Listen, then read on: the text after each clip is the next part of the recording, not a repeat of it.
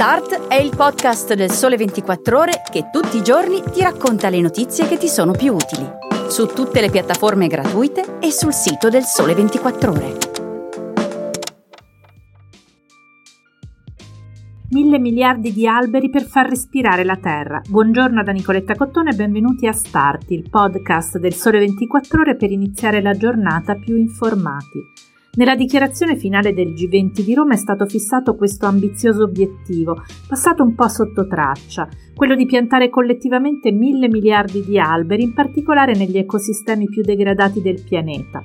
Questo perché è urgente combattere il degrado del suolo ed è necessario creare nuove vasche di assorbimento del carbonio. Un obiettivo da raggiungere entro il 2030 anche attraverso progetti per il clima, con il coinvolgimento del settore privato e della società civile. E allora che cosa possiamo fare noi cittadini?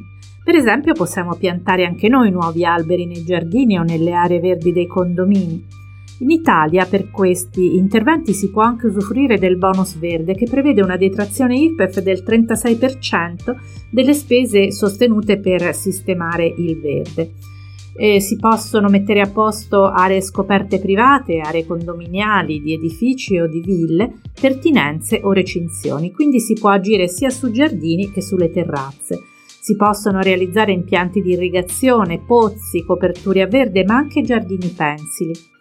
Col Diretti ci ha ricordato in questi giorni che una pianta adulta è capace di catturare dall'aria dai 100 ai 250 grammi di polveri sottili, è un ettaro di piante è in grado di catturare 20.000 kg di anidride carbonica all'anno. Fondamentale dunque agire rapidamente anche in Italia, dove la manovra ha stanziato 330 milioni di euro per la forestazione urbana. Questo significa piantare 6,6 milioni di alberi, tutelando le aree verdi esistenti e creandone di nuove. Passiamo ora alla seconda notizia di Start. Dal 15 novembre si cambia. I cittadini potranno scaricare direttamente dal proprio computer 14 certificati anagrafici, completamente gratuiti. Si potranno scaricare per proprio conto o per un componente della propria famiglia. Un nuovo passo avanti quindi sulla strada della digitalizzazione del paese. Per ora sono collegati 7.794 comuni e gli altri municipi sono in via di collegamento. Coinvolge dunque 57 milioni di residenti in Italia e include anche l'AIRE, l'anagrafe degli italiani residenti all'estero, che sono altri 5 milioni di persone. Come dicevamo sono 14 certificati da scaricare. Nel dettaglio sarà possibile ottenere online il certificato anagrafico di nascita, l'anagrafico di matrimonio, il certificato di cittadinanza, quello di esistenza in vita, di residenza o di residenza AIRE di stato civile ma anche lo stato di famiglia da soli o lo stato di famiglia e lo stato civile insieme, il certificato di residenza in convivenza, lo stato di famiglia aire, lo stato di famiglia con rapporti di parentela, lo stato libero, l'anagrafico di unione civile o il certificato di contratto di convivenza. Non si dovrà pagare il bollo e saranno quindi certificati completamente gratuiti, disponibili anche in modalità multilingua per quei comuni con il plurilinguismo. Ma come si accede?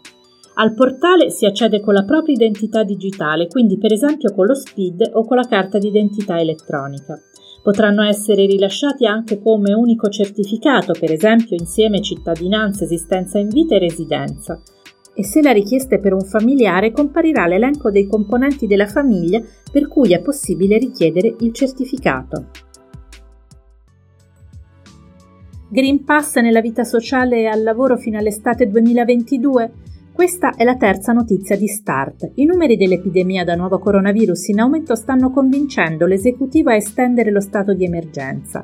Uno stato che formalmente si chiuderebbe a fine anno dopo quasi due anni di proroghe.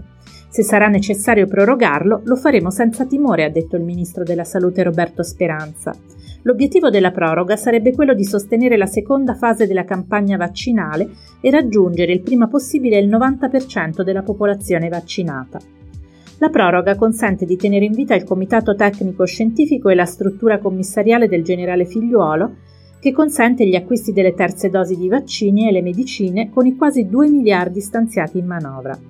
La proroga dello stato di emergenza per il 2022 si potrà però fare solo con una norma primaria, in quanto non è più possibile prorogare lo stato attuale con un semplice passaggio in Consiglio dei Ministri. Il passaggio parlamentare si annuncia però complesso per l'esecutivo. Draghi però sul Covid finora ha sempre tirato dritto. Vedremo che cosa ci aspetta per il prossimo anno.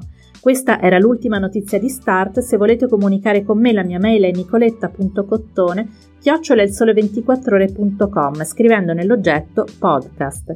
Grazie per essere stati con noi, l'appuntamento è per domani mattina con una nuova puntata di Start e buona giornata a tutti.